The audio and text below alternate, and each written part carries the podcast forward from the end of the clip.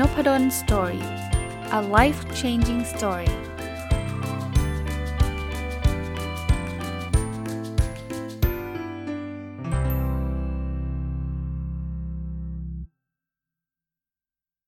สวัสดีครับ ยินดีต้อนรับเข้าสู่นพดล Story Podcast นะครับ วันนี้จะเอาหนังสือของคุณนิ้วกลม ซึ่งเป็นนักเขียนคนโปรดของผมนะครับ แล้วก็เป็นหนังสือที่ เพิ่งได้มาเมื่อวานนี้เลยนะครับจะเรียกว่าพอได้มาเสร็จปุ๊บเปิดอ่านแล้วก็อ่านจบเลยรวดเดียวนะครับรวดเดียวอาจจะไม่ได้แบบเปิดทีเดียวแล้วอ่านรวดเดียวจนจบนะแต่ว่าก็ไม่ได้สวิชไปอ่านเล่มอื่นเลยนะครับใช้เวลาประมาณ ถ้าถ้านับเป็นวันก็คือ 2 วันนะ่ะเพิ่งได้มาเมื่อวานแล้วก็มาจบวันนี้ แต่ว่าก็ไม่ได้อ่านทั้งวันนะครับเพราะว่าเมื่อวานก็พอได้มาก็อ่านแล้วก็ตอนเย็นก็ไปทานข้าวแล้วก็หยุดอ่านไปนะครับแล้วก็มา วันนี้ตอนบ่ายๆก็เริ่มมาอ่านต่อนะครับ หนังสือเป็นผลงานเล่มล่าสุดของคุณนิ้วกลมนะครับ ชื่อ Live in Peace Live ที่แปลว่ามีชีวิตอยู่ in peace ก็ด้วยความสงบนะครับ ซึ่งถ้าเป็นชื่อภาษาไทยคุณนิ้วกลมใช้ชื่อว่า ไม่เป็นบ้าไปกับโลกนะครับ ต้องบอกยังไงดีล่ะ คือจริงๆผมมีหนังสือที่ผมอ่านจบ แล้วก็ยังไม่ได้เอามาเล่ามารีวิวในรายการเนี่ยอยู่หลายเล่มนะ แต่ว่าเล่มนี้ขออนุญาตแซงคิวนะครับ คืออ่านแล้วมัน จะเรียกว่ามันชอบมากอะ่ะคือคือคืออย่างที่ผมบอกผมอาจจะเป็นแฟนหนังสือคุณนิ้วกลมอยู่แล้ว แล้วก็เรื่องที่คุณนิ้วกลมเขียนโดยเฉพาะธีมของหนังสือเล่มนี้มันเป็นเรื่องที่ตรงใจ แล้วมันอาจจะกึ่งกึ่งตรงกับชีวิต ผมผมขอย้อนเวลากลับไปนิดนึงก็แล้วกันนะครับเมื่อถ้าถ้าผมจำไม่ผิดไม่ปลายปี 2017 ก็น่าจะ 2018 เนี่ย ผมเคยได้ไปฟังคุณนิ้วกลมพูดในงานของคุณรวิทย์หานอุตสาหะไอ้ซูเปอร์โปรดักทีฟเนี่ย คุณนิ้วกลมเป็นแขกรับเชิญนะ แล้วตอนนั้นเนี่ยคุณนิ้วกลมพูดถึงเรื่องของอฟักทองไม่ใช่สิเป็นเรื่องของแตงนะครับของญี่ปุ่นนะครับ ซึ่งคอนเซปต์ก็คือว่าถ้าเราทำอะไรเยอะแยะเนี่ยมันเหมือนแตงอะเนาะถ้าอยากจะได้แตงที่มันหอมหวานอร่อยเนี่ยคนญี่ปุ่นเนี่ยที่เขาเป็นชาวสวนเนี่ยเขาจะตัดแตงเล็กๆ ที่มันมันเกิดขึ้นใกล้ ๆ กันออกให้หมด เพราะว่ามันไปแย่งสารอาหาร ถ้าทำแบบนั้นเนี่ยแตงมันก็จะมันก็จะออกมาเป็นหลายลูกแหละ แต่ว่าแต่ละลูกมันก็จะเล็ก ๆ แล้วมันก็จะไม่ได้หอมหวานอร่อยเขากับตัดทิ้งเพื่อจะให้สารอาหารเนี่ยมันไปที่แตงลูกใดลูกหนึ่งเลยนะครับ ซึ่งก็เปรียบเสมือนกับชีวิตเรานะถ้าชีวิตเราเนี่ยมันวุ่นวายมีงานอะไรเต็มไปหมดเลยเนี่ย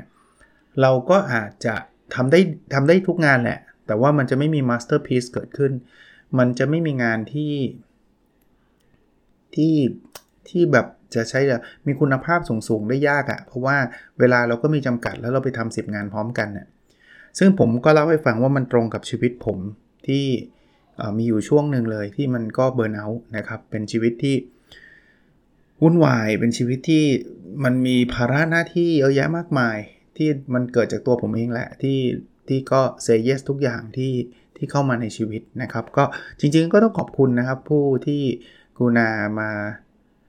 ให้โอกาสนะหรือเชื่อเชื่อเชื่อเชื่อในมือ เชื่อในฝีมือนะครับ ก็เรียนเชิญผมในหลากหลายบทบาท แต่นั่นคืออดีตผ่านมาแล้ว คราวนี้หนังสือเล่มนี้เนี่ย ก็เป็นหนังสือที่คล้ายๆกัน คือคำว่า live in peace เนี่ย มันมาจาก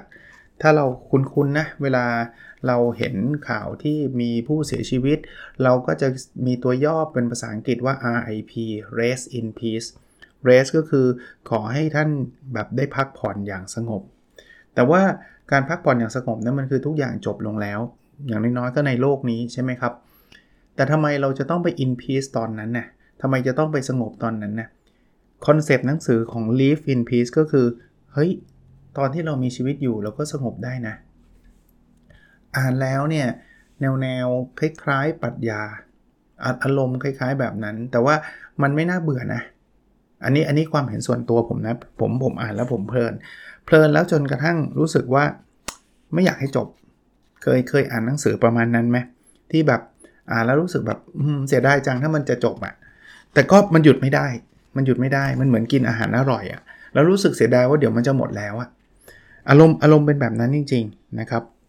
คราวนี้วันนี้จะมารีวิวเนี่ยผมก็เหมือนเดิมนะ ผมแนะนำไปหาซื้อหนังสืออ่านเถอะ ถ้าท่านชอบนะ ถ้าท่านชอบ ผมก็ไม่ได้เอาเรื่องราวหนังสือมาเล่า แต่ว่าผมจะหยิบยกประเด็นที่ผมชอบในหนังสือเล่มนี้ แล้วก็เล่าเรื่องโยงกับ ความเห็นของผม แล้วก็ประสบการณ์สิ่งที่สิ่งที่เจออารมณ์คล้ายๆ แบบนี้นะครับ ขอพูดถึงอารมณ์ในภาพรวมของหนังสือเล่มนี้อีกสักนิดหนึ่งก่อนที่จะเข้าไปที่ตัวหนังสือนะครับ คืออันนี้อันนี้พูดโดยโดยรวมเลยนะ ไม่จำเป็นต้องเป็นเล่มนี้นะอ่านหนังสือเนี่ยผมเป็นคนชอบอ่านอยู่แล้วแต่มันจะมีหนังสือประเภทที่ว่าอ่านแล้วมันแบบ อ่านแล้วมันแบบอินมากๆอะ่ะ แล้วเวลาเราเจอหนังสือประเภทนั้นเนี่ยมันคือความสุขอย่างหนึ่งของชีวิตเลยนะ คือคือหนังสือเล่มนี้เนี่ยหนังสือ Live in Peace เนี่ยเป็นหนึ่งในเล่มแบบนั้นนะ คือแบบ เออคือไม่รู้จะวิจารณ์ยังไง คือมันมันอิ่มเอมใจ เอออารมณ์อารมณ์คล้าย ๆ แบบนั้นนะครับ แต่ว่าพูดแบบนี้เดี๋ยวจะกลายเป็นว่า เอ้ยผมอ่านแล้วผมไม่เห็นเป็นอย่างอย่างอาจารย์เลยก็ไม่แปลกนะครับ หนังสือหลายคนเนี่ยที่ได้อ่านแล้วชอบเราชอบไม่เหมือนกันเป็นไปได้นะครับ อะเริ่มต้นจากคำคม คือหนังสือคุณนิ้วกลมก็จะมีการอ้างถึงหนังสือเล่มอื่นหรือหรือคำคำคมต่างๆนะซึ่งซึ่งก็เป็นประเด็นที่น่าสนใจนะครับ อันนี้ก็คือคุณวิลเลียมจีนโฮเวลส์นะครับบอกมนุษย์เกิดแต่งงานมีชีวิตอยู่และตายไปท่ามกลางความโกลาหลเร่าร้อน เสียจนคุณอาจคิดว่ามนุษย์น่าจะเป็นบ้าไปเพราะมัน จริงๆเนี่ยเราเรา อันนี้ผมต่อยอดให้เลยนะ มันมันมันมีอารมณ์แบบนั้นจริงนะ โดยเฉพาะอย่างยิ่งคนที่อยู่ในเมืองหลวง คือคือคนต่างจังหวัดก็เป็นแหละ ผมว่าแต่ว่าผมว่ายังมีอารมณ์ความเล่าร้อนความวุ่นวายเนี่ยน้อยกว่าคนในในกรุงเทพนะผมผมอาจจะไม่ใช่คนกรุงเทพซะทีเดียว ผมอาจจะอยู่ใกล้ๆกรุงเทพนะครับ เป็นปริมณฑลแต่ว่าก็นั่นแหละ มันจะมีความวุ่นวาย เช่น ตอนเช้านะ เอาชีวิตประจำวันเราทั่วไปอะ่ะ เราแบบวิ่งวุ่นเลย ตื่นก็ต้องในนาฬิกาปลุกอะ่ะ เพราะว่าสายไม่ได้ แล้วตอนนี้เนี่ยไอ้โลกปัจจุบันก็กลับมาแล้ว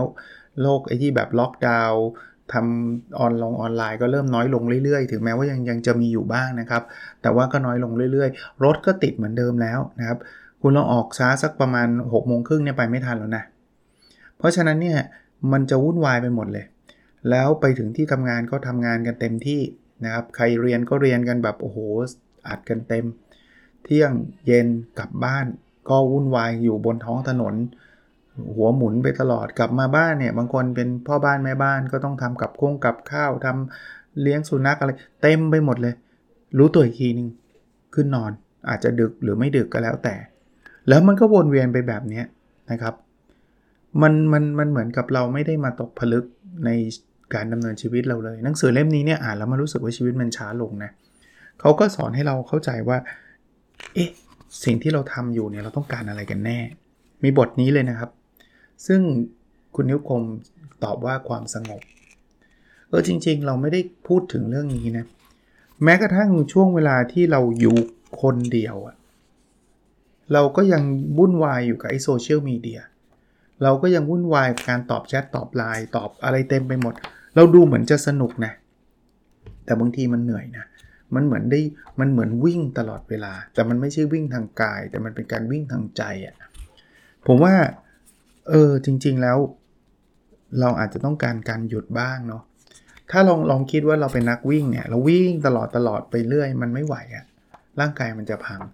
จิตใจเราก็เหมือนเหมือนกันเนาะ คุณนิ้วกลมชวนคุยว่าเรามาถึงจุดนี้ได้ยังไง ก็อย่างที่บอกอะโลกเรามันเหมือนมันเปลี่ยนไปเร็วขึ้นเรื่อยๆอะทุกอย่างมันต้อง productive ทุกอย่างมันจะต้องทำตามเวลามี request อะไรเต็มไปหมดเลย มันก็เลยทำให้เราเหมือนกับไม่ได้พัก ไม่ได้หยุดไม่ได้หย่อน แล้วไอ้พวกสิ่งที่กลายเป็นสิ่งบันเทิงเราก็ได้เป็นสิ่งที่มันจะจะมาดึงเวลาเราไปอีกโซเชียลมีเดียเนี่ย ผมไม่ได้มองเป็นผู้ร้ายนะ มันมันเป็นสิ่งที่ทำให้เรามีความสุขก็ได้ก็จริงนะ มันให้โดพามีนเราอะคือทำอะไรแล้วมีคนไลค์มีคนชอบเราก็มีความสุข แต่ว่าจิตใจมันก็จะวิ่งอะอะมาถึงเรื่องไอ้เรื่องไลท์เลยนะครับ คุณบิลเมเฮอร์เนี่ยซึ่งเป็นนักแสดงตลกเนี่ยเขาบอกว่าการเช็คยอดไลท์เนี่ยก็เหมือนการสูบบุหรี่แบบใหม่นั่นแหละ มันเป็นเหมือนสารเสพติด อันนี้จริง ไม่ต้องใครอะตัวผมเองนะ ทุกวันนี้เนี่ยผมเขียนบทความทุกวันเลยนะครับ ในนพดลสตอรี่พอดแคสต์อะส่วนหนึ่งคือผมกำลังเขียนหนังสืออยู่ครับ แล้วผมต้องการทำให้มันเป็นวินัย แล้วทำมาได้เกือบเกือบสองสาเดือนแล้วนะครับ ที่ไม่มีแม้แต่วันเดียวที่ไม่ได้เขียน เขียนทุกวันแล้วก็ลงลงในเพจทุกวัน แต่ยอมรับครับว่าติดตามครับว่ามันมีบทความไหนบ้างที่ คนอ่านเยอะบางบทความจำนวน reach เป็น 1 ล้านนะไม่เคยเอางี้ตั้งแต่เขียนมาเนี่ยมากที่สุดเนี่ยคือ 2 ล้าน คือมันปลื้มใจมันมีความสุข มันมีความรู้สึกว่า เฮ้ย มีคนมาติดตาม มีคนอ่านเยอะ เราเห็นยอดไลค์ยอดแชร์ ยอด reach ยอด follow มีความสุขไหมมีความสุข แต่หนังสือเล่มนี้บอกว่ามันเหมือนสารเสพติดอะเออจริง เสพติดจริง ๆ ทุกวันนี้พอพอลงตอนเช้าเนี่ย เดี๋ยวสักพักกดไปดูแล้ว เฮ้ย บทความนี้แป๊กเปล่าบทความนี้คนชอบไหม ถ้าแป๊กก็เหี่ยวๆหน่อย เฮ้ย โอ้เขียนตั้งนาน คิดว่าจะชอบ เออ ไม่ดีแฮะ ถ้าคนอ่านเยอะดี มีความสุข พอดแคสต์จริง ๆทำเนี่ย ไม่ได้หวังรายด้งรายได้อะไรนะ แต่ถามว่ามีความสุขไหมเวลายอดคน Follow เยอะขึ้น ยอดคนดาวน์โหลดเยอะขึ้น Ranking ดีขึ้น มีครับ ไม่ได้แบบโลกสวยว่าโอ้ยผมไม่ได้ดูเลยดูครับ แล้วมีความสุขไหมมีครับ แต่ว่าสิ่งพวกนี้มันมันเหมือนกับสิ่งเสพติด เราต้องระวังมันเหมือนกันครับ ในหนังสือบอกนะบอกกิจกรรมออนไลน์อาจหลอกให้เรารู้สึกว่ายังมีปฏิสัมพันธ์กับผู้คน ในขณะเดียวกันมันก็กดดันให้เราต้องพิสูจน์คุณค่าถี่ยิบ และเปลี่ยนแปลงกระบวนการชีวเคมีในร่างกายเรา คือคือเรารู้สึกว่าเออเราไม่ได้โดดเดี่ยวจริง มันออนไลน์เดี๋ยวก็คุยนะเพื่อนโรงเรียนเพื่อนมหาวิทยาลัยเพื่อนร่วมงาน เดี๋ยวเราก็มาเมาส์กันในไลน์ใน Facebook แซวกันไปแซวกันมามีความสุขไหมมี เหมือนกับเรายังสนิทกันอยู่ แต่ว่า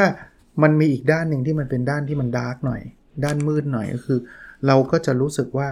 เราต้องเช็คแล้ว status เราเป็นไงโพสต์นี้มีคนคอมเมนต์มากน้อยแค่ไหน คือถ้าเกิดใครติดมากๆเนี่ย มันจะรู้สึกไม่ happy อะถ้าคือเราจะไปหวังว่าทุกโพสต์คนจะชอบมันมันเป็นไปไม่ได้นะครับ อีกคำพูดหนึ่งเนาะคือของคุณหลินยู่ถังซึ่งเป็นนักเขียนนะครับ คุณนิ้วคมโค้ดมาบอกว่า การกำจัดสิ่งไม่สำคัญคือหลักสำคัญในการใช้ชีวิต มันมีบทที่บอกว่าจะจะแกะสลักช้าง อันนี้พูดกันบ่อยนะครับ เราเคยได้ยินตัวอย่างประมาณนี้ว่า บุ้ยทำไมคนนี้แกะสลักช้างเก่งจัง เขาก็บอกว่าเขาเอาสิ่งที่ไม่ใช่ช้างออกไปนะครับคอนเซปต์ของการตัดสิ่งที่ไม่จำเป็นออกไปเนี่ยแหละครับเป็นเป็นสิ่งที่สำคัญมากนะครับกลายเป็นว่าสิ่งที่ยากที่สุด สิ่งที่ทำยากที่สุดคือการไม่ทำครับผมผมผมเจอคำนี้ในหนังสือเล่มนี้แล้วชอบมากนะครับ เพราะว่าเราอะ เหมือนเราทำไปเรื่อยเปื่อยเลยบางทีเราเป็นใช้โหมดออโต้พายロออโต้พายロคือ ฉันทำหมดอะคือไม่รู้ว่ามีอะไรมา ฉันให้ฉันทำฉันก็ทำทำทำทำทำฉันไป แต่ไม่เคย question ไง ไม่เคยตั้งคำถามไงว่า เรากำลังจะไปทางไหนเนี่ย เรากำลังทำอะไรอยู่ รู้ตัวอีกทีเนี่ยเราจะเกษียณแล้วก็ได้นะครับงั้นไม่รู้นะครับวันนี้ดูอาจจะแนวปรัชญาไปนิดนึง แต่ว่าผมว่ามันสำคัญนะ ผมว่าเป็นตอนที่ ส่วนตัวนะ ส่วนตัวผมว่าเป็นตอนที่ผมแบบอินมากอะ่ะเอางี้แล้วกันนะครับเขาบอกงี้ตะกอนที่เคยหมุนวนจนขุนเมื่อนิ่งสงบไม่ทำอะไร มันจะค่อยๆตกลงที่ก้นถ้วย กลายเป็นผลึกใสที่ชัดเจน นี่คือเวลาที่สมองกระจ่างชัดอย่างยิ่ง คือคืออย่างที่ผมเล่าให้ฟังนะ ชีวิตที่มันสับสนวุ่นวายอะ่ะแล้วเราก็ทำทุกอย่างหัวหมุนกันไปหมดเนี่ย มันก็เหมือนตะกอนในน้ำอะ่ะมันมันมันวนอะ่ะแล้วมันขุ่นเรามองไม่เห็นอะไรเลยนะครับ มันเหมือนโอ้โหแค่ทำมันก็ไม่มีเวลาทำแล้ว บางทีเนี่ย เราอาจจะต้องมีเวลาเงียบๆคนเดียวเนาะนั่งตกผลึกนั่งคิด แล้วไอ้ตะกอนที่มันขุ่นเนี่ยมันก็จะตกผลึกลงมา น้ำมันจะใสครับ แล้วเราจะเราจะคิดออกอะ่ะเราจะรู้สึกว่า เออทำอะไรอยู่เนี่ยไอ้สิ่งไหนที่เราควรทำสิ่งไหนไม่ควรทำเพราะนั้น ผมผมนี่ก็เตือนตัวเองด้วยนะ ไม่ได้หมายถึงว่าผู้ฟังอย่างเดียวนะ ตัวผมเองเนี่ย ผมคิดว่าเราคงต้องมีเวลาเงียบๆอยู่กับตัวเองบ้างเนาะอยู่เนี่ยไม่ใช่อยู่นั่งเล่น Facebook หรืออยู่นั่งดู YouTube คนเดียวเงี้ยนั่งดูซีรีส์ Netflix คนเดียวไม่ใช่นะ อยู่นี่คืออยู่เงียบๆเลยอยู่นั่งคิดถึงถึงชีวิตเราอะถึงเวลาที่ผ่านมา เราแน่นอนครับมันคงไม่ได้มันนั่งกันแบบนั้นวันหนึ่งสองชั่วโมงอะไรเงี้ยคงไม่ใช่หรอกแต่ผมว่าส่วนตัวนะ ผมคิดว่าวันหนึ่งสัก 5 นาที 10 นาทีอะ ขออยู่คนเดียวเงียบๆอะแล้วแล้วตกผลึกความคิดแบบนี้ผมว่าดีนะ ดีกับชีวิตเราด้วยนะครับ หนังสือของคุณนิ้วกลมเนี่ยก็พูดถึงหนังสือเล่มโปรดของผมอีกเล่มหนึ่งนะชื่อชื่อว่า essentialism นะครับเขาก็พูดถึงบอกว่าเราจริงๆเนี่ยเราเราจะไปทำอะไรเยอะแยะเลยนะครับ ถ้าไปทำเยอะแล้วฝีมือมันแบบทั่วๆไป เพราะเราจะเก่งไม่ไม่ได้เยอะหรอกเพราะว่าเราทำเยอะไงเวลาเราน้อย เราจะเก่งไม่ได้ดีสักเรื่องอะนะครับ สู้ทำน้อยแต่เน้นๆ ให้เป็นฝีมือที่ไม่มีใครทดแทนได้ดีกว่า ผมชอบแนวคิดนี้มากนะ ต้องบอกว่าชอบแนวคิดนี้มาก เพราะฉะนั้นเนี่ยส่วนตัวก็พยายามจะทำสิ่งนี้อยู่นะครับ ว่าเฮ้ยเราเราไม่ได้มีเวลาเยอะแยะ เดี๋ยวนี้เนี่ยผมผมก็เล่าให้ฟังนะครับเราเผื่อว่าใครจะจะฟังผมบางนี้จะได้เข้าใจมากขึ้นด้วยนะครับว่าบางทีท่านเชิญผมไปบรรยายเนี่ย แต่หัวข้อที่ท่านเชิญเนี่ยผมไม่ได้เชี่ยวชาญเนี่ยผมก็ต้องคงต้องปฏิเสธนะครับ เพราะว่าผมไปบรรยายเรื่องนั้น ผมก็ไม่ได้เชี่ยวชาญ แล้วมันก็ทำให้ผมต้องใช้เวลาไปทำอีกเรื่องหนึ่งในในสิ่งที่ผมอาจจะไม่ได้เก่งมากนัก ในขณะเดียวกันตัวท่านท่านก็จะได้คนที่อาจจะไม่ได้เก่งเรื่องนั้น ไปบรรยาย ถึงแม้ว่าท่านจะให้เกียรติผมว่าโอ้โหอาจารย์อาจารย์ทำได้อะไรเงี้ยซึ่งก็ก็พอไหวแหละ แต่ว่าผมคิดว่าอย่าเลย เอาคนที่เป็นตัวจริงเสียงจริงเรื่องนั้นไปบรรยายจะดีกว่า ส่วนผมอะ่ะผมก็ขอจะไปโฟกัสเรื่องที่ผมถนัดเรื่องที่ผมเชี่ยวชาญ อย่าง OKR เนี่ยผมยินดี OKR เนี่ยผมผมจะเรียกว่าศึกษาแล้วก็เจาะลึกไปเรื่องนี้แต่ผมอาจจะไม่ได้เก่งเรื่อง Marketing Finance เรื่องอื่นๆ ที่มันไม่ได้อยู่ในความเชี่ยวชาญผมเนาะในหนังสือยังเขียนอีกว่า เมื่อรู้ว่าตัวเองกำลังหลงทาง นั่นเท่ากับเรากำลังกลับสู่เส้นทางที่ถูกต้อง คืออย่างที่ผมเล่านะครับที่คุณนิ้วกลมพูดถึงเรื่องของไอ้ไอ้เมลอนนะผมใช้คำว่าแตงตอนต้นนะ่ะจริงๆมันคือเมลอนนะมันก็คือแตงแบบหนึ่งแหละนะครับเมลอนที่ญี่ปุ่นที่เขาบอกว่าต้องการให้มันหอมหวานเนี่ยณโมเมนต์นั้นเนี่ยผมฟังแล้วผมแบบมันเกิดแบบว้าวขึ้นมา เกิดปิ๊งไอเดียขึ้นมาว่า เออจริง ๆ ตอนนี้เราทำอะไรอยู่เต็มไปหมดเลย ถ้าเราอยากให้เมลอนมันหอมหวานเนี่ยเราต้องโฟกัสจริง ๆ แล้วผมไม่ได้แปลว่าวันนั้นฟังเสร็จปุ๊บเลิกทำงานทุกอย่างมาทำอย่างเดียวได้ทันทีนะ มันต้องใช้เวลาพอสมควร บางอย่างมันก็เป็นคอมมิชเมนต์ที่ที่ก็แหมถ้าเกิดเลิกมันอยู่ดีๆ มันก็เหมือนเด็กขายของนะว่าว่าตอนรับปากเขารับปากว่าจะทำแต่ว่าจะเลิกก็เลิกเลย มันก็มีบางอย่างที่มันเลิกยังไม่ได้ บางอย่างเลิกได้ก็เลิก ใช้เวลาพอสมควรนะครับ ยังมีบทเรียนชีวิตที่หลังจากวันนั้นเป็นต้นมาก็ยังเผลอไปรับปาก ไปทำนู่นทำนี่อยู่พอสมควร แต่ว่าในที่สุดเราเข้าใจตัวเองมากขึ้น ก็เหมือนคำพูดเมื่อกี้ครับพอเราเข้าใจตัวเองมากขึ้นว่าเรากำลังหลงทางเนี่ยมันเหมือนเรากำลังจะกลับเข้าสู่ทาง แล้วตอนนี้ชีวิตผมเนี่ยผมคิดว่าถึงแม้ว่ามันอาจจะยังไม่ได้ร้อยเปอร์เซ็นต์นะแต่ผมว่าผมกลับเข้ามาสู่ทางที่ที่ที่ดีสำหรับผมแล้วกัน นะครับ แต่ว่าทางนั้นมันก็ไม่ได้แปลว่ามันจะสมูทไม่มีอุปสรรคอะไรเลย ปัญหามีให้เราแก้ทุกวันครับ ผมก็มีนะครับ บางคนโม้อาจารย์ชีวิตดีดีอาจจะเห็นในมุมชีวิตดีๆ ของผมไง ก็เหมือนกับทุกคนนะ่ะคือเวลาเราทำอะไรที่เราประสบความสำเร็จเรามีความสุข เราก็อยากจะบอกกับคนอื่น ว่าอันเนี้ยเราทำแล้วมันสำเร็จนะทำแล้วมีความสุขนะ แต่ว่ามันมีภาพภาพที่มันล้มเหลว ภาพที่มันไม่สำเร็จ ซึ่งผมอาจจะไม่ได้มาบอกเช่นเดียวกัน เพราะฉะนั้นเนี่ยไม่มีใครหรอกครับที่เส้นทางมันจะแบบหอมหวานไปทั้งหมดอะมาดูต่อนะครับ คุณนิ้วกลมเขียนประโยคนี้ไว้ว่า ถ้าเราวางแผนชีวิตชีวิตจะเป็นของเรา ถ้าเราไม่ได้จัดการชีวิตสุดท้ายชีวิตจะจัดการเรา คือสุดท้ายเนี่ยนะไม่ว่าเราจะทำหรือไม่ทำอะไรเนี่ยมันจะต้องเกิดสิ่งนั้นกับกับเราอยู่แล้ว แต่ว่าจะในทิศทางไหน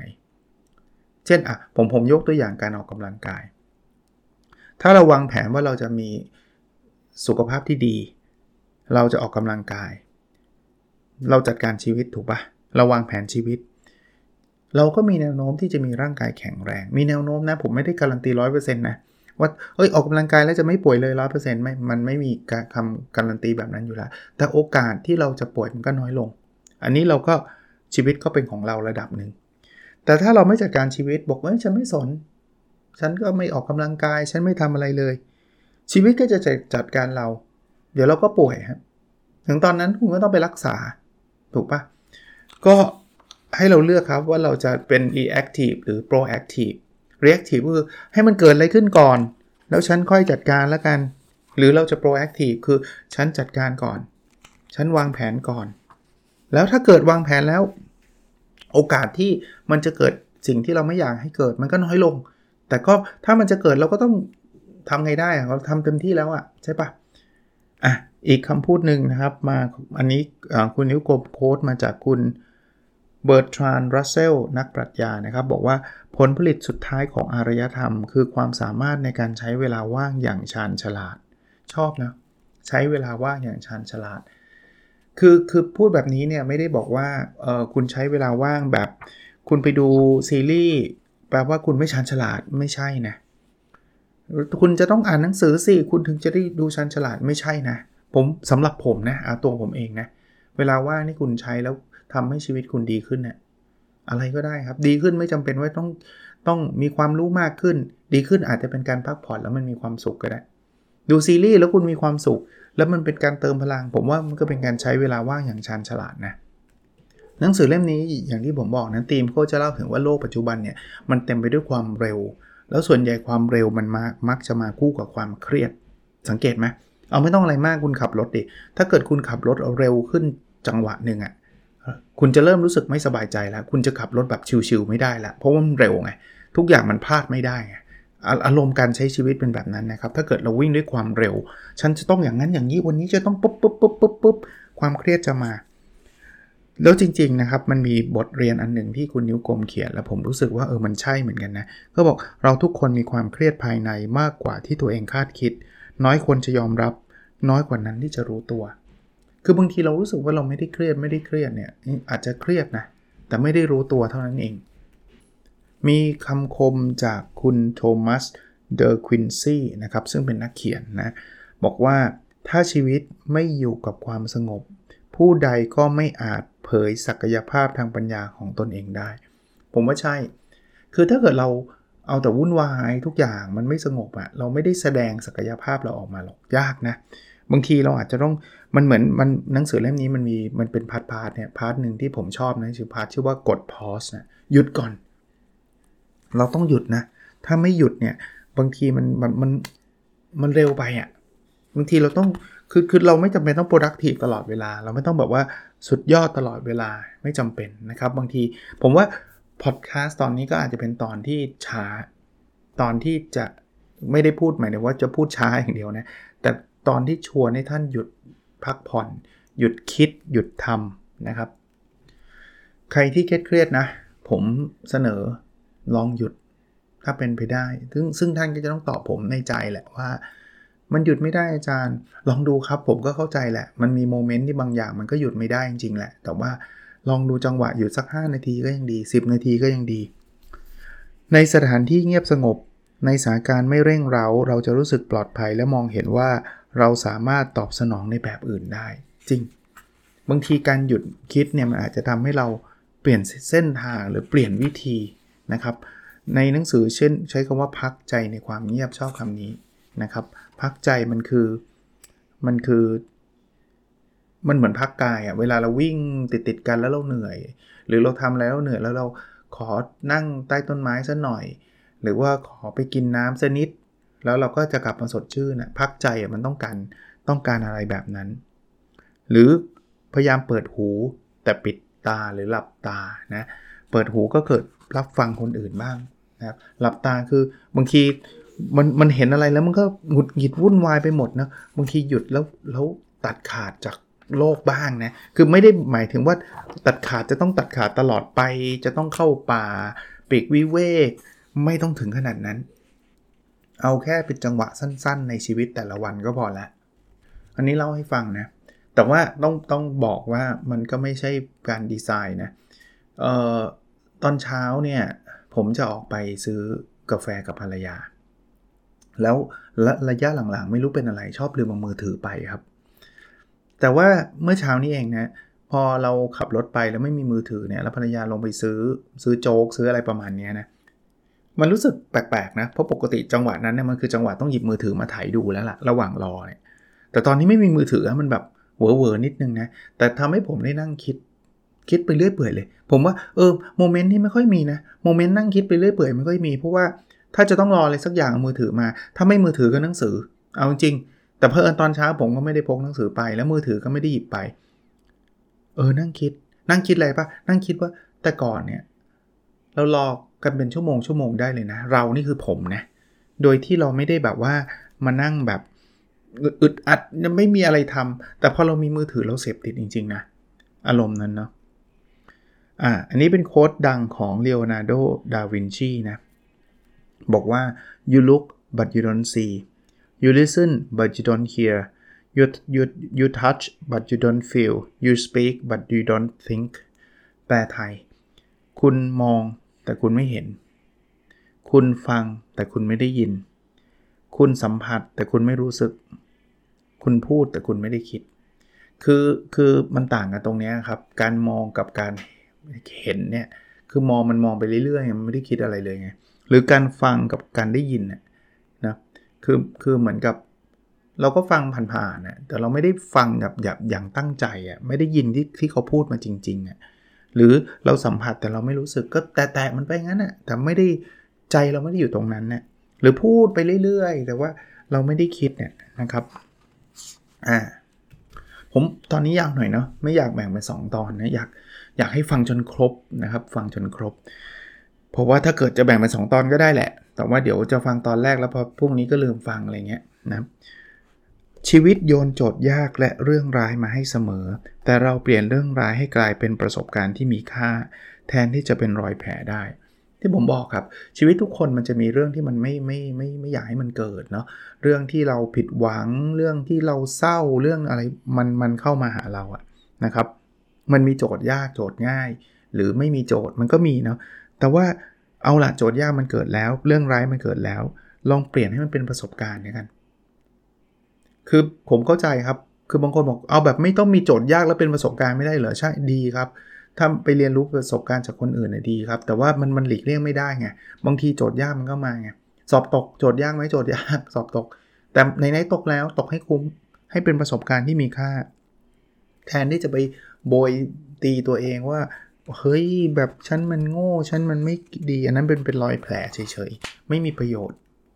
อีกคำพูดหนึ่งนะเขาบอกในห่วงเวลาที่จดจ่ออยู่กับการเคลื่อนที่ของคู่ต่อสู้หากสติคมชัด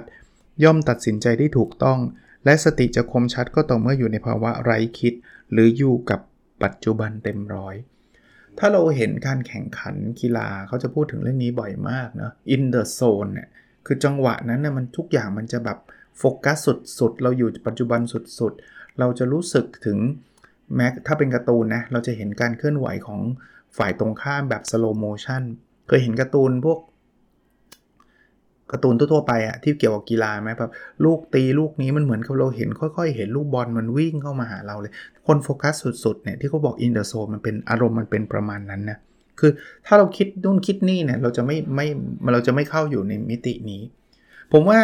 การทำงานเราก็เหมือนกันถ้าเราโฟกัสสุดๆ มันจะมันจะอยู่อยู่ช่วงแบบนั้นนะผมเคยเป็นครับไอ้ที่เวลาผมโฟกัสสุดๆ ตอนผม defend ปริญญาเอกเวลาผ่านไปเร็วมากนะจะเรียกว่า flow ก็ได้นะแต่แบบทุกคำถามทุกทุกคำพูดของกรรมการที่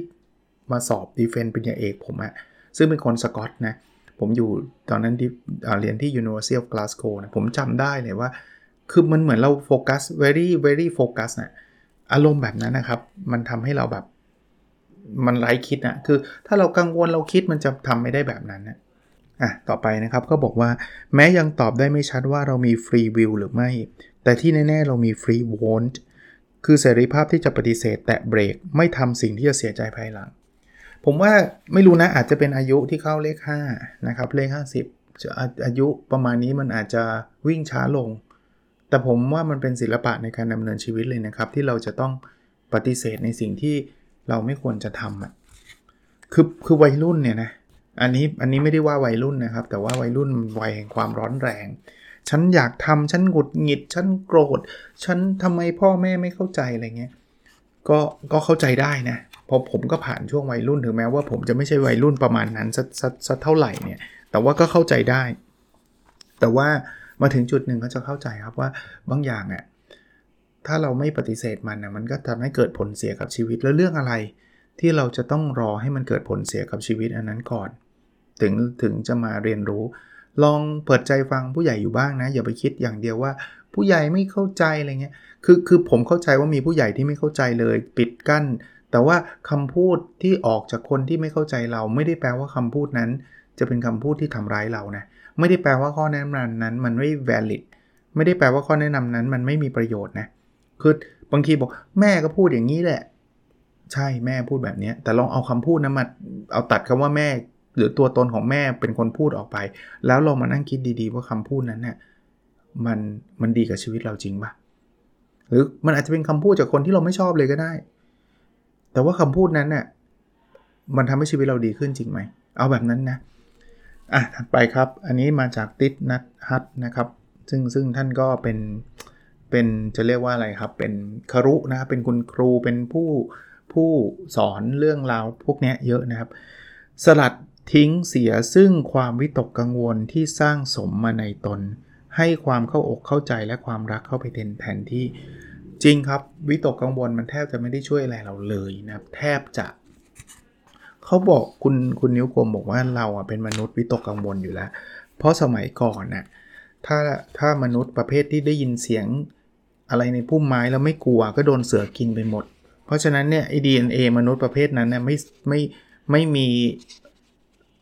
ผู้สืบทอดสกุลมาแล้วไง เพราะฉะนั้นไอ้คนที่อยู่รอดมาเนี่ยก็คือไอ้พวกที่แบบเห็นอะไรที่ใบไม้ไหวก็วิ่งไปหลบ ก็จะอยู่รอด แต่สมัยนี้มันไม่มีเสือแล้วครับ เสือมันน้อยอะ มันไม่มีแบบเดินอะไร แต่เรายังมีเรายังมีพฤติกรรมแบบนั้นอยู่ซึ่งไม่แปลก แต่ว่าเราต้องปรับตัวครับว่าเฮ้ยมันไม่มันไม่ได้ขนาดนั้นนะครับ เอาความรักเอาความเข้าใจเข้าไปแทนความวิตกกังวลให้มากที่สุดครับ อีกคำหนึ่งนะครับ เพียงดื่มด่ากับการดำรงอยู่ เพียงแค่อยู่ตรงนั้นไม่ตัดสินไม่วิจารณ์นี่คือประสบการณ์เรียบง่ายสามัญแต่เราไม่ค่อยมีโอกาสสัมผัส จริงครับ เราเราบางทีอะเราจะอยู่กับพวกโซเชียลมีเดียเราจะอยู่กับไม่ต้องโซเชียลมีเดียก็ได้นะ เวลาเราไปเที่ยวเนี่ย กล้องถ่ายมาหมด คลิปอัดมาหมด ซึ่งเอาเป็นว่าคนส่วนใหญ่ ไม่แทบจะไม่ได้ดูรูปที่ตัวเองถ่าย ดูนิดนึงแวบเดียวเองวิดีโอที่อัดก็แทบจะไม่ได้กลับมาดู แต่กลับกลายไปว่าเราไปอยู่ตรงนั้นแต่เราไม่ได้อยู่ที่นั่นเนี่ยหลังๆผมจะพยายาม ผมถ่ายรูปเหมือนกันนะ แต่ผมไม่ได้ถ่ายเยอะแยะหรอกถ่ายเก็บไว้ใช่ มันเป็นความทรงจำดีๆ ใช่ แต่ว่าผมจะพยายามอยู่ตรงนั้น เดี๋ยวนี้อยู่กับครอบครัวก็จะพยายามอยู่กับครอบครัวจริง ๆ ผมกลายเป็นคนที่อาจจะผมว่างมือถืออะเอางี้แล้วกันถามว่าได้ร้อยเปอร์เซ็นต์ว่าไม่นะครับ แต่ว่าเดี๋ยวนี้กินแม้กระทั่งทานข้าวเช้าเนี่ย ผมพยายามจะไม่ดูมือถือไปด้วยทานไปด้วยนะ ผมทานข้าวเช้ากับภรรยาเนี่ย ส่วนใหญ่ผมจะพยายามจะคุย ตอนเย็นๆเนี่ย ผมก็เห็นนะ ลูกบ้างภรรยาบ้างบางทีก็เล่นมือถือซึ่งไม่ได้ว่าเขานะครับ เพราะผมก็เป็นบ้างนะครับ ผมก็ไม่ใช่ว่าเก่งอะไรหรือว่าไม่ได้มือมือถือใดๆแต่ว่าบางทีผมก็นั่งอยู่เฉยๆเลย ผมก็นั่งมองหน้าเขาแต่ละคนไม่ได้มองแบบตำหนิอะไรนะครับ แค่อยากอยู่ในโมเมนต์แบบนั้นเนี่ยอะอารมณ์ต่างๆที่เกิดขึ้นแล้วก็ดับไป แต่ที่ไม่ดับก็เพราะเราเอง เป็นคนราดน้ำมันโหมไฟขึ้นมาอีกครั้งแล้วครั้งเล่า จริงๆ เอาเรื่องโกรธเลย โกรธเนี่ยมันโกรธมาแล้วมันไม่นานหรอกแป๊บเดียวมันจะลด แต่ที่มันนานเพราะเราจุดไฟ แหมมันน่า ตอนนั้นน่าจะสวนมันไปแบบนี้อะเนี่ยไฟมันจุดขึ้นมาเราเอาน้ำมันไปลาดมาอีก พอวันดีคืนดีเอาอีกคิดอีกเมื่อวานนะเสียดายว่าถ้าตอนนั้นฉันสวนไปอย่างนี้นะเอาให้หน้าหงายเลย คือไฟคุณไม่จบหรอกเพราะคุณเอาน้ำมันพอมันจะดับคุณก็เอาน้ำมันลาดลาดลาดลาดก็ลดลงนะ นะครับ ถ้าถ้าทำมันมันมันหายให้หายไปไม่ได้ก็พยายามลดลง หยุดแล้วสูดหายใจลึกๆ ดึงสติกลับมาอยู่กับเนื้อกับตัว ถ้าไม่ไหวจริง ๆ ให้ถอยออกมาก่อน เรื่องแบบนี้ไม่ใช่ว่ารู้แล้วจะทำได้เลย อย่างที่บอกอะถ้าหยุดก่อนหายใจลึกๆ ก่อนดึงสติเนาะถ้ามันไม่ไหวมันโกรธมันหงุดหงิดมันเดินออกไปเลยมันมันบางทีมันพูดง่ายทำยาก ผมรู้คือทุกคนคงไม่อยากโกรธไม่อยาก จะใช้คำพูดรุนแรงไม่อยากทั้งนั้นเนี่ยแต่มันหลุด วิธีการให้มันชช่วยเราได้ก็คือออกจากสถานการณ์นั้นไปก่อน เมื่อเจือจางความทรงจำด้านร้ายในจิตใจสว่างขึ้น เราจะกล้าหาญมากขึ้นที่จะใช้ชีวิตกล้ารองรักอีกสักครั้งกล้าฝันไกลกว่าเดิม คืออันนี้สำหรับคนที่ผิดหวังนะครับ อกหักไม่เอาอะ่ะ ฉันไม่เอาละ ฉันจะไม่มีแฟนอีกแล้วใจเย็นครับ ผมเข้าใจจังหวะนั้นว่ามันเศร้า แต่ว่าเดี๋ยวเราก็กลับลุกขึ้นมาใหม่ได้นะนะครับมันมันเวลามันจะช่วยเองอะ่ะมันไม่ได้ทำให้เราลืมคนนั้นไปร้อยเปอร์เซ็นต์หรอก แต่ว่ามันจะทำให้เจือจางไปเรื่อยๆครับแล้วเดี๋ยวเราก็จะลุกกลับขึ้นมาใหม่นะครับก็เป็นกำลังใจให้ด้วยถัดไปนะครับ การเป็นอิสระจากความกลัวทุกประเภท และการเข้าถึงความสงบสุขภายใน คือการคือก้าวแรกที่จะนำไปสู่สันติภาพของโลก อันนี้มาจากสาธิตกุมารนนะครับ นักรณรงค์เพื่อสันติภาพ คือถ้ายังมีเต็มไปด้วยความกลัว มันก็มันก็ยากเนาะมันก็สงบสุขได้ยากด้วย เราต้องพยายามเป็นอิสระพยายามลดความกลัวเข้าถึงความสงบสุขให้ให้มากที่สุด เพราะฉะนั้นโลกเรามันจะไม่ได้ไม่ได้ขัดแย้งกันหรอกถ้าเราเข้าไปถึงสันติสุขพวกเนี้ยถัดไปนะครับศรัทธาคือการเชื่อในสิ่งที่มองไม่เห็นรางวัลของศรัทธาคือการได้เห็นในสิ่งที่เชื่อชอบมาก คือศรัทธาคือความเชื่อทั้งๆที่เรายังไม่เห็นเลย ว่ามันจะเป็นแบบนั้น แต่รางวัลถ้าเรามีศรัทธาเนี่ย เราจะได้เห็นในสิ่งที่เราเชื่อนั่นแหละ คุณเชื่ออะไรเนี่ยคุณมีโอกาสได้เห็นสิ่งนั้น ลองดูได้นะครับ ไม่มีอะไรเสียหาย คุณเชื่อผมเชื่อว่าคุณจะเชื่อในสิ่งที่ดีๆแหละ แล้วคุณจะได้เห็นในสิ่งที่ดีๆ คุณคุณนิ้วกลมยังพูดอีกว่าช่วงเวลาที่ลื่นไหลหรือดื่มดำอยู่กับสิ่งตรงหน้าคือชีวิตจริง และบางทีชีวิตจริงก็อาจจะมีแค่นั้น คือคุณนิ้วกลมเนี่ยเขาไปเขียนหนังสือแบบเข้าถ้ำนะ เข้าถ้ำก็คือไปที่ปราณบุรี ผมจำได้ใน Facebook ของคุณนิ้วกลม ซึ่งผมก็เป็นเพื่อนในใน a c e b o o k นะครับ ว่าจังหวะที่คุณนิ้วกลมไปนั่ง แล้วก็เขียนเขียนเขียนเขียนเขียนเนี่ยสี่ห้าวันเสร็จเสร็จไป 2 เล่มมั้งก็เป็นเป็นเป็นประสบการณ์ใหม่ของคุณนิ้วกลม แล้วผมก็ไปคอมเมนต์ด้วยนะ บอกว่าผมอยากจะมีเวลาแบบนั้นบ้าง ผมผมผมทำบ้างนะ แต่ผมไม่เคยไปอยู่แบบ4ีหวัน แล้วก็ไปนั่งเขียนหนังสืออย่างเดียว ผมเคยแต่ว่าไปไปเที่ยวกับลูกและภรรยา แล้วก็เอาต้นฉบับหนังสือบางเล่มไปเขียนตอนจบอะมีบ้างนะมีบ้างแต่ว่ายังไม่ได้มีโอกาสได้ทำถึงขนาดนั้น ก็มีโอกาสคงได้ทำเนาะแล้วก็ดื่มดำกับชีวิตไม่จำเป็นต้องใช้เวลา4ีหวันไปปราณบุรีหรอกครับระหว่างทางในการเดินทางไปไปที่ทำงาน ไปที่โรงเรียน มหาวิทยาลัยนะครับ ลองดูสิ่งรอบข้างบ้างนะ หยุดบ้างเนาะอย่ารีบเร่งไปซะหมด ถ้าเป็นไม่ได้ตื่นเช้าหน่อยก็ได้เพราะว่าถ้าตื่นสายบอกหยุดไม่ได้อาจารย์ หยุดแล้วเดี๋ยวไปสายก็เข้าใจนะพอมันมันเร่งรัดด้วยเวลามันก็ลำบากหน่อย ถ้าลองตื่นเช้าเนี่ยจังหวะที่ไปถึงแล้วอาจารย์ยังไม่มาคลาสยังไม่ได้เริ่ม ไปซื้อกาแฟในร้านกาแฟ หยุดมองดอกไม้ดองดูต้นไม้ ไปนั่งริมสนามฟุตบอลบ้าง อะไรแบบนี้จังหวะแบบนี้ลองลองดูนะครับ ก็วันนี้เป็นตอนที่ยาวมากนะสปิดได้ 2 ตอนเลยแหละ แต่ว่าอย่างที่ผมบอกผมมีความตั้งใจว่าอยากรีวิวให้จบภายใน 1 ตอน แต่ไม่อยากรีบด้วย เพราะว่าเป็นหนังสือที่ผมอ่านแล้วชอบมากนะครับ ไม่เป็นบ้าไปกับโลก live in peace ผมสั่งจากเพจของคุณนิ้วกลมนะครับ แต่ว่าเข้าใจว่าน่าจะมีในร้านหนังสือถ้าไม่มีตอนนี้ก็อีกไม่นานหรือเข้าไปของสำนักพิมพ์คูบอะ K O O B อะนะครับ ลองเข้าไป search ดูได้นะ ก็น่าจะยังสั่งได้แหละนะครับ โอเคครับ หวังว่าจะเป็นประโยชน์นะครับ แล้วเราพบกันใน episode ถัดไปครับ สวัสดีครับ